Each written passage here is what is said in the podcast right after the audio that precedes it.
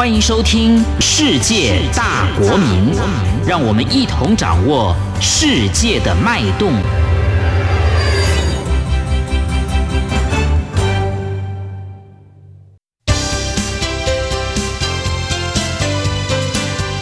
公民新世界。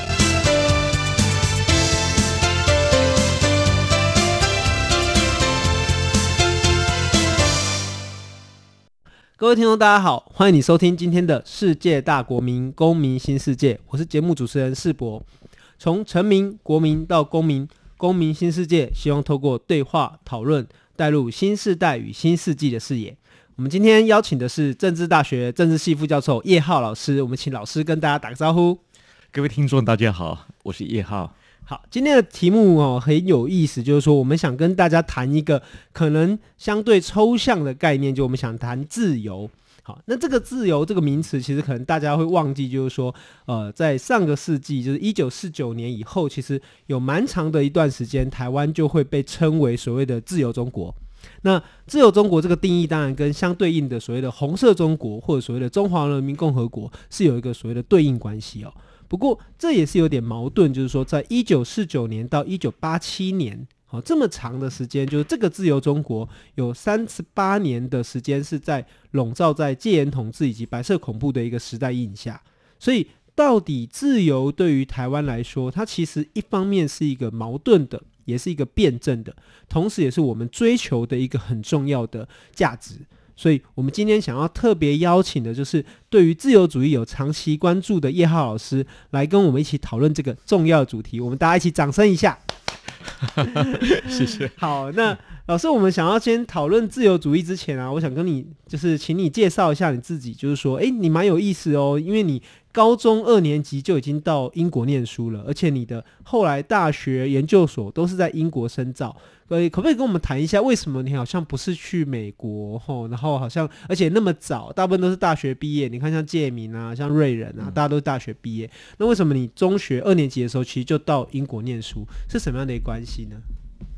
我想去英国念书是九岁的时候开始的啊、呃。那七岁的时候想过去美国，那啊。呃九岁的那一年，呃，读了就是一个寒假，读了三十本传记，然后几乎大部分是英国人，啊、呃，因为很多是启蒙运动，然后到十九世纪的一些呃思想家、发明家，或者是欧洲人。那我我之后我就开始有兴趣，所以我从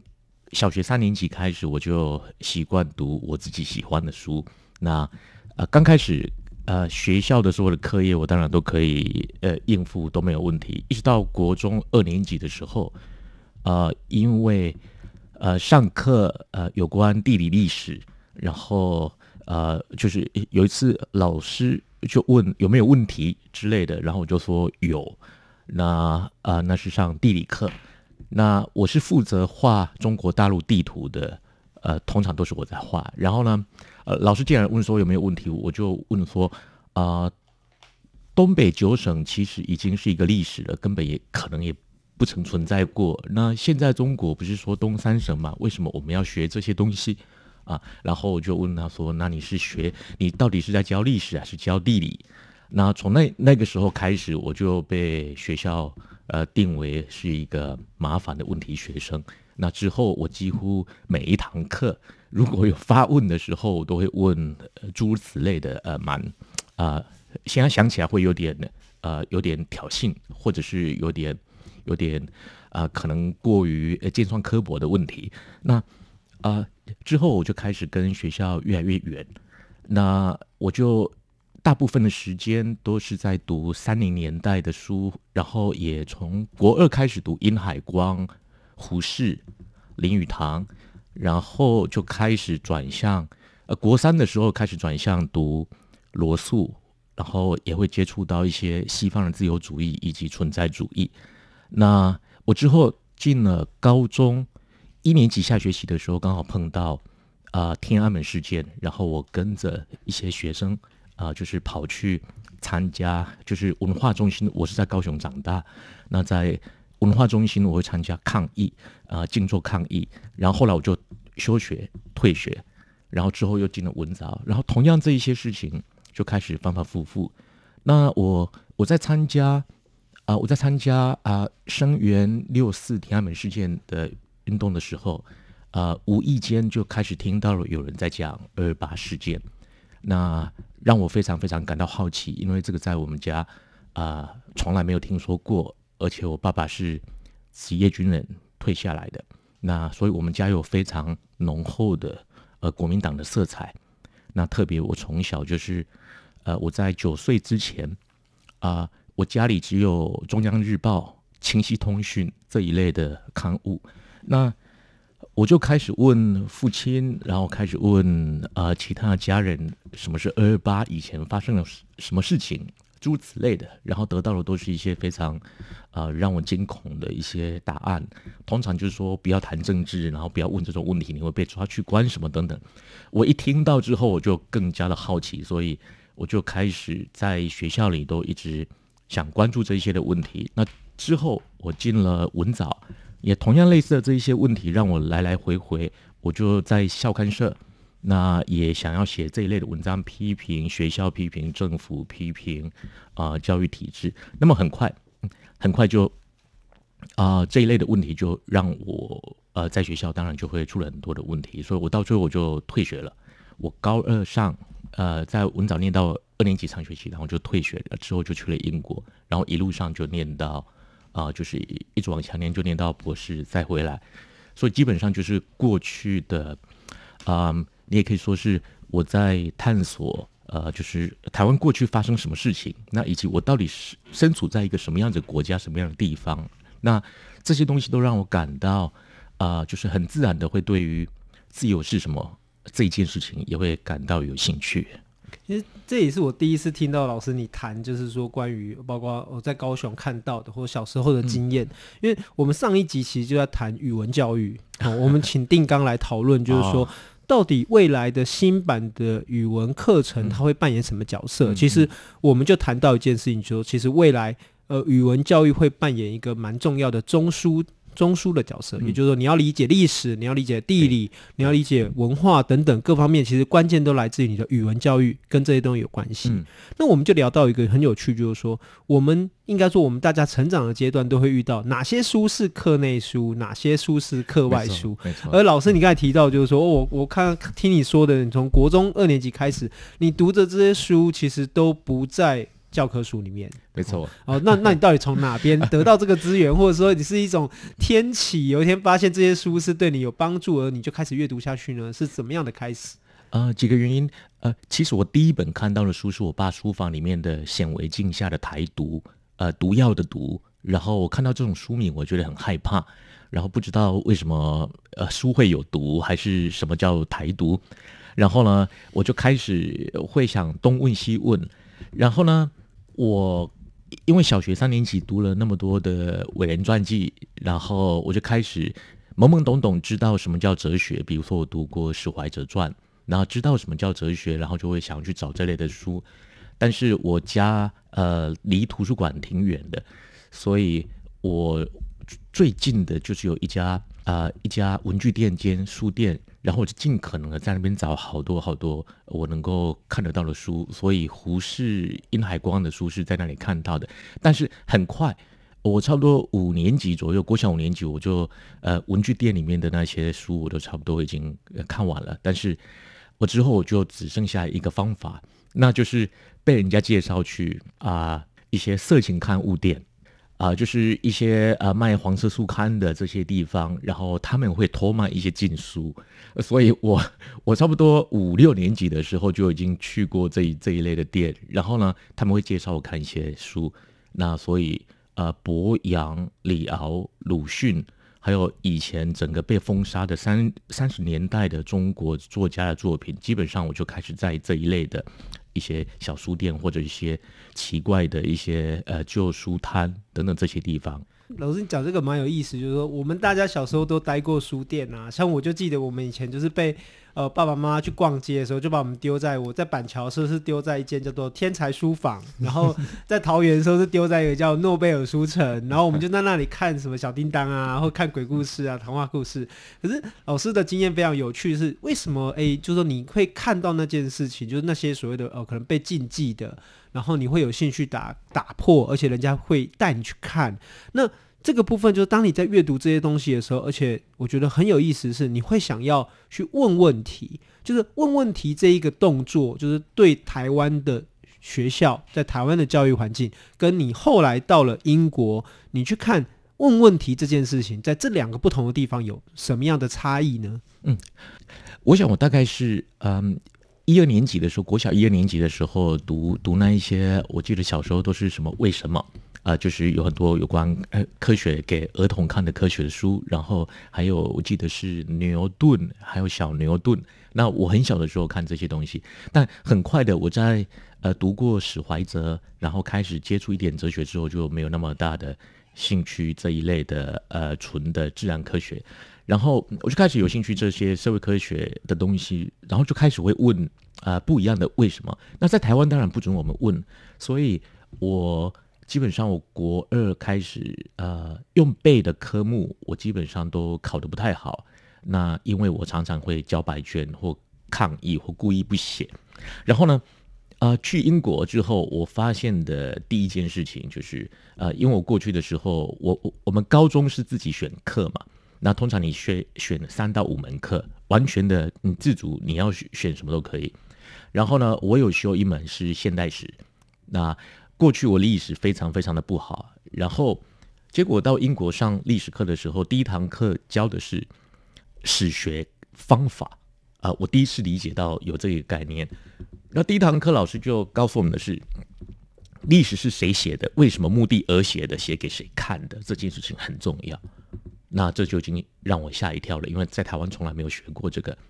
然后呢，我们上课的时候会分组辩论，比如说。呃，德军、法军、英军，我们会分不同的组别来讨论二次世界大战，而且你要进行角色扮演。那这一类事情跟在台湾是完完全全不一样的。但还有一个最特别的地方是，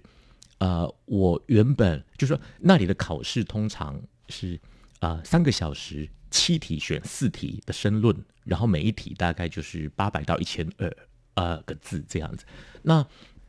历史。啊，从来就不会叫你去背年代，那也没有试分，没有填空，都没有这一类的，也没有选择，就是问你对这一个历史事件的理解以及你的看法，那你能不能够从不同的角度来分析这一个历史事件？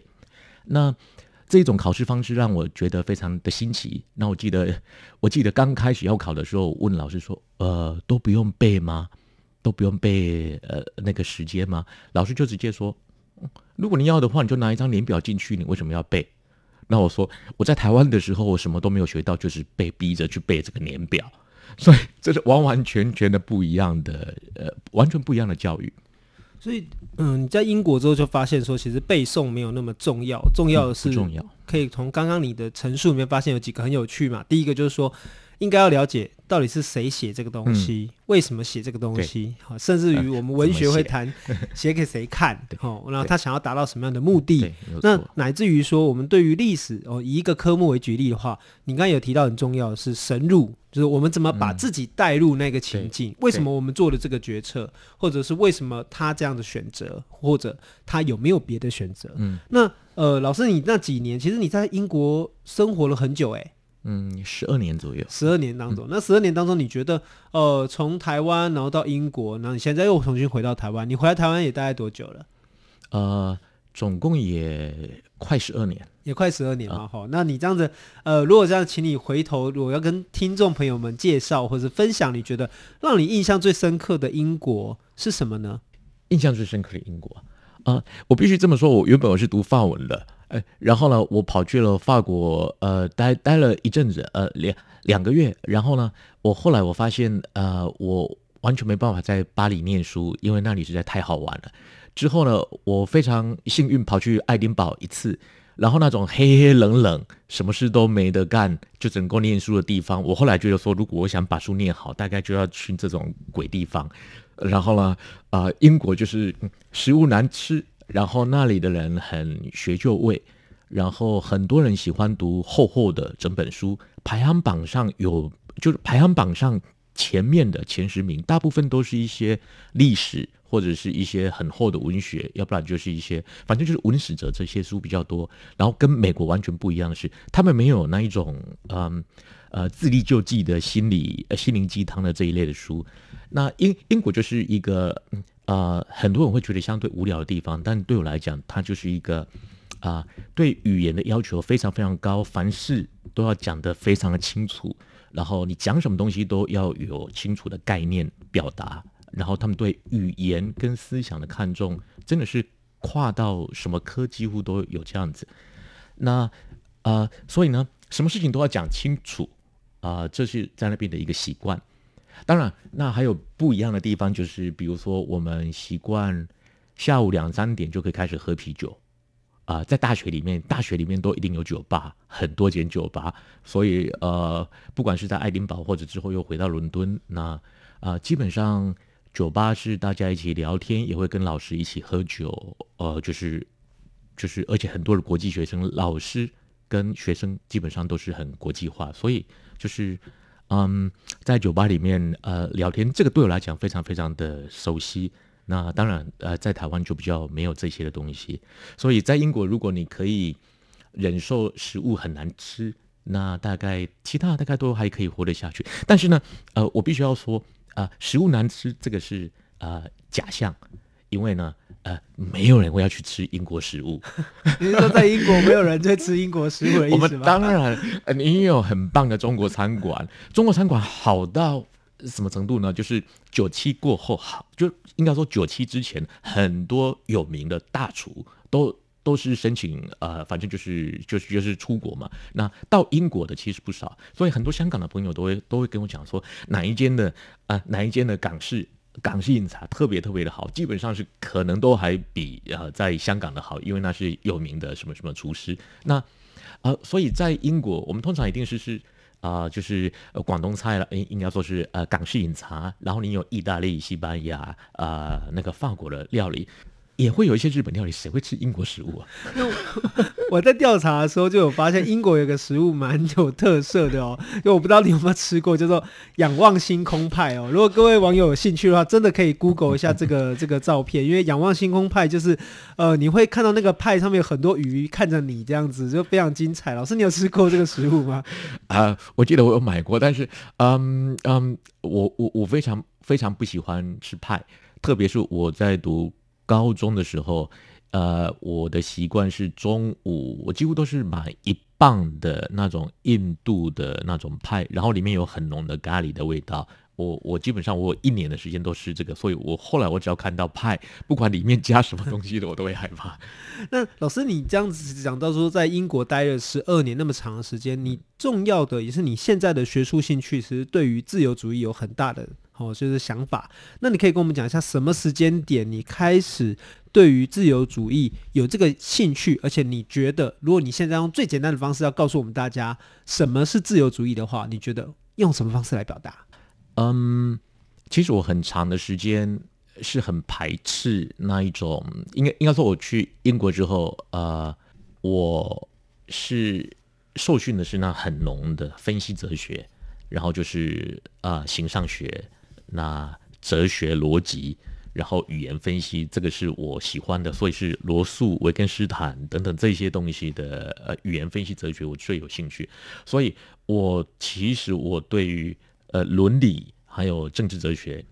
嗯，刚开始都没有很大兴趣，一直到大三的时候，那个伊萨柏林过世的时候，那伊萨柏林过世，然后开始在很多的报纸上、杂志上都看到大家都在讨论他。然后那个时候我才开始有兴趣，而且在那个时间点，我发生了一件事情，啊、呃，因为在那之前我都很喜欢所谓的很硬的那一种哲学，然后我都觉得说伦理学跟呃跟政治哲学都太软了。那、呃，我我甚至有时候会瞧瞧不起那个西方的同学等等，然后又觉得说老师上的不够深，然后学生不够优秀。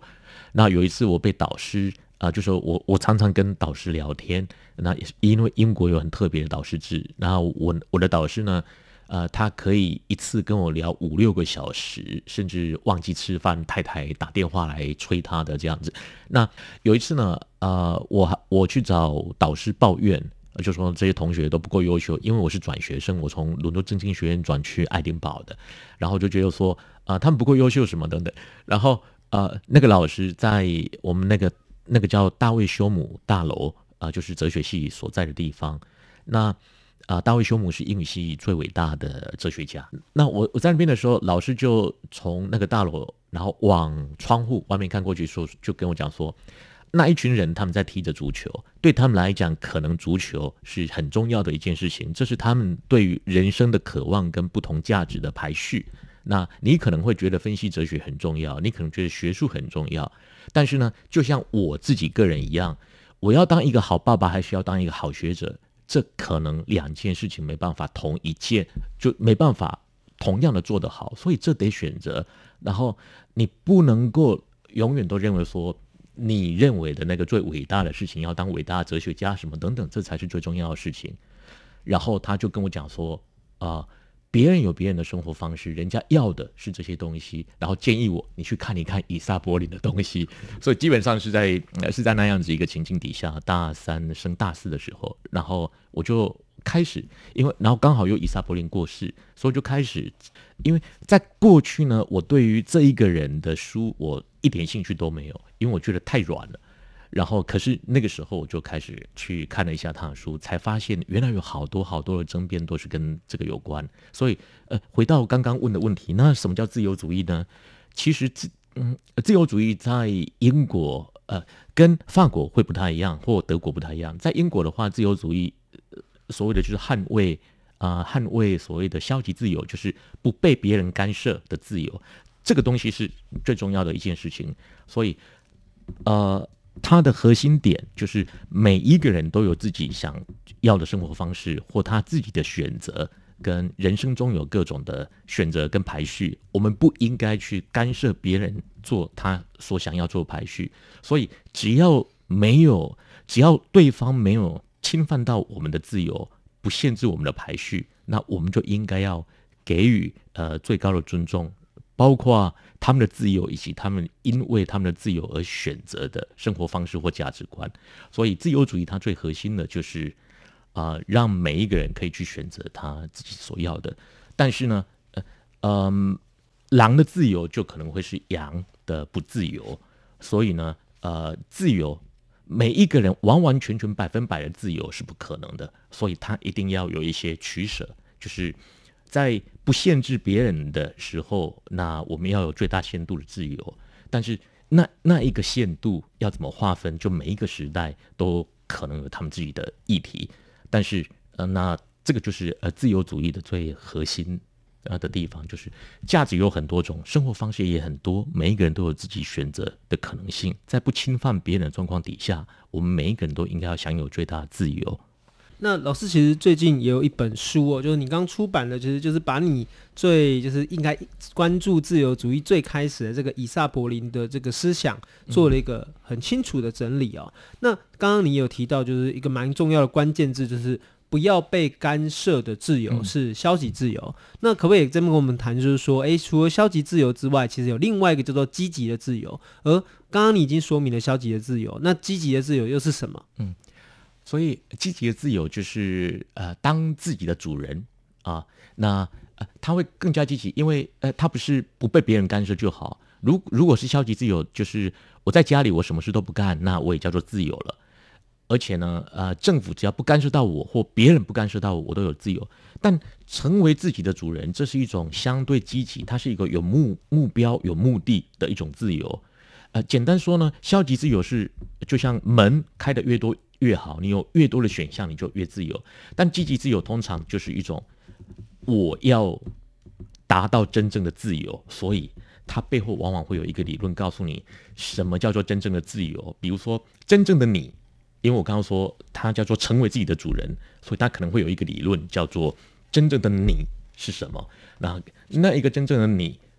啊、有可能是叫做上帝原本创造你的样子，它有可能是叫做真正的理性的你，呃，或者是未来能够成为的你。那所以呢，嗯、成为真正的自己啊、或成为自己的主人这件事情，其实就不容易了，因为它就涉及到好多好多不同的理论，不一样的理论家会对于什么叫真正的自己就有不一样的理解，所以这这一类也是一种自由主义，但这类自由主义就变成是通常是在呃德国最多。那从康德下来是最清楚的，那当然还有法国的卢梭。那这一类的自由，就是成为自己的主人。我我必须说，他基本上他可以有个人的，就是怎么样成为一个不被意识形态所捆绑，或者是不被错误的想法所误导，等等等等这些，会成为一个真正的理性的人，你才是有真正的自由。要不然的话，你都一定是被非理性所捆绑或错误的想法捆绑，那一定是个不自由的。可是这都是个人的层次，它也可以是集体的层次，就是我们集体而言要当自己的主人。所以民主原本最初的概念，其实它就是一个积极自由的概念，就是我们要当自己的主人，也就是我们不要被另外一群人来奴役我们，我们自己。的命运是掌握在我们自己的手上，我们不要让另外一群人来干涉我们的事情。OK，所以积极自由就是个人的面向或集体的面向，呃，都可以。但是如果是集体的面向，大家当自己的主人的这一种古老的民主的概念，嗯、呃，但是呃，现代之后从启蒙运动开始，大部分的积极自由。的想法，成为真正的主人，通常都有很复杂的一个呃哲学在背后作为基础。好，我们帮这个听众朋友稍微简单的梳理，就是说，其实消极的自由可能它在图像上和、哦、image 上面可能是比较发散的，就是每一个人都可以往一个不同的方向去，嗯，呃，不互相干扰。那积极的自由可能就是要告诉大家说，每一条线、每一个方向，我们有一个必然前进的地方，嗯、我们大家应该要往那个地方一起去。嗯、所以，必然的自由可能就会有一个前提，或者是一个预设的理想，或者一个目标，嗯、大家应该要往那边去。他会告诉大家，嗯、去到那边才是真正的自由。嗯、所以有可能就是会在这个积极的自由的过程中，产生了某一些强制或满，产生了某些干预，那反而让。自由变成有一点点不自由，所以回到台湾来看，就是我想请老师跟我们说一下，就是说，诶，那如果这样来看的话，自由有没有可能反而变成不自由呢？或者是人类自由的一个背叛者，有没有可能反而产生这样的结果？有，很有可能。呃，特别是那叫呃，如果从从集体的角度的时候，最容易发生这些事情，那就说这是我们这一群人的自由啊，那就是我们不要被另外一群人管。所以呢。当，呃，基本上我们可以说，大我跟小我的问题就会出现了。大我要自由，就是不被另外一个国家的人管。那小我也就必须完完全全要服从这个大我，或者说小我的想法如果跟外面的人一样的话，那他就那他就叫做是可能就是他不应该这样想。那因为啊、要比如说要牺牲小我完成大我。然后我们每一个小我都是一个就是小水滴，然后那个大我才是一个真正的海，等等，有好多这一类的印印象，我们都可以去思考。但是呢，一旦我们采取的是集体的、集体的积极自由的时候，那我们大概就可以有很多的理由来要求底下的个人必须要服从或遵守。那或者说，呃，刚师傅在谈的时候，我们可以把它理解为。如果积极自由，它涉及到叫什么叫成为真正的自由，那它很快它就会转化为谁才知道真正的自由是什么？然后通常都是由国家来决定，或者只有伟大的领袖他知道什么叫做历史的方向应该往哪里走，或叫真正的我们是谁等等。那在这样的情境底下，就是反对这些想法的，或者是呃不愿意接受的人。他们都可能会被强迫要，呃，成为呃，就是要跟国家的想法一致。那所以强迫自由变成是一个可能的，就是我逼着你去做所有人都应该要做的事情，然后那个就变成是一个呃，逼迫你自由。好，我们今天谢谢叶浩老师哦，就是说今天呃，我们谈到自由主义，其实这一本书有一句话我很喜欢哦，他说。对政治的探讨是对自由国度的追寻，那我们也相信，对于自由的思考，也是对于人存在的反省与探索。我们谢谢叶浩老师，谢谢各位听众。